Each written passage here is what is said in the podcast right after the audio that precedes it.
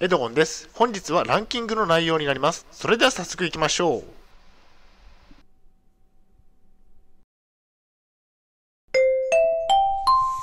はい、H キャップチャンネルにようこそ。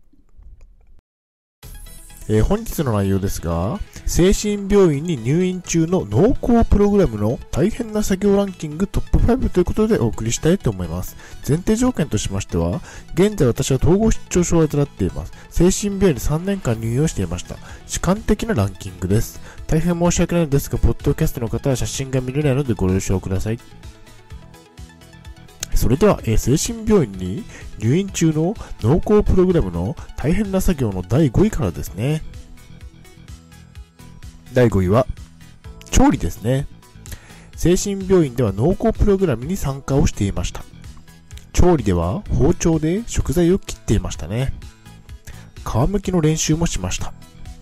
調理をして、えー試食をしました。濃厚プログラムでは畑から収穫したお野菜を切っお野菜を使った料理を食べることができできました。野菜を切ったり、皮むきをするのは大変でしたね。まあ、濃厚プログラムでは、えっと、収穫した野菜を、えー調理をして食べるといったところまで、えーっと、経験ができましたね。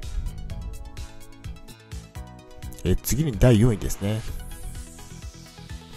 第4位は水やりですね。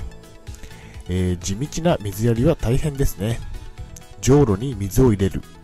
畑まで歩いていき、まんべんなく水をやる。何往復も。水は重いので結構な重労働ですね。水やりは地道な作業なので大変でしたね。次に第3位ですね。第3位は収穫ですね。さつまいもの収穫はパワーが必要でした。大根やえ茶豆もありましたね。キャベツは大きく成長しました。トウモロコシも量がすごかったですね。いろいろな野菜を育てて収穫できました。良い経験になりましたね。農家の作業の大変さが分かりました。まあ、えっ、と、精神病院に入院中に農耕プログラムの参加をして、えっ、と、野菜の収穫を行ったということで、いい経験になりましたね。次に第2位ですね。第2位は、耕すですね。何もない土を耕します。お野菜を植えられるように土を高くしますね。桑を持ち重労働。何回も桑で土を耕耕しました。何もない土をしっかり耕しました。かなりの重労働でしたね。お野菜を作るのはかなり大変なんだと実感しましたね。まあ女性の方もいらっしゃったんですが、結構大変な思いをしていたように感じましたね。まあ女性が桑を持って土を耕すなんてかなり大変ですよね。次に第1位ですね。第1位は落ち葉掃きですね。病院の周辺の落ち葉を掃きました。秋になると落ち葉がすごいことに。掃いて道路をきれいにしました。きれいになると気持ちが良いですね。濃厚プログラムには落ち葉掃きもありました。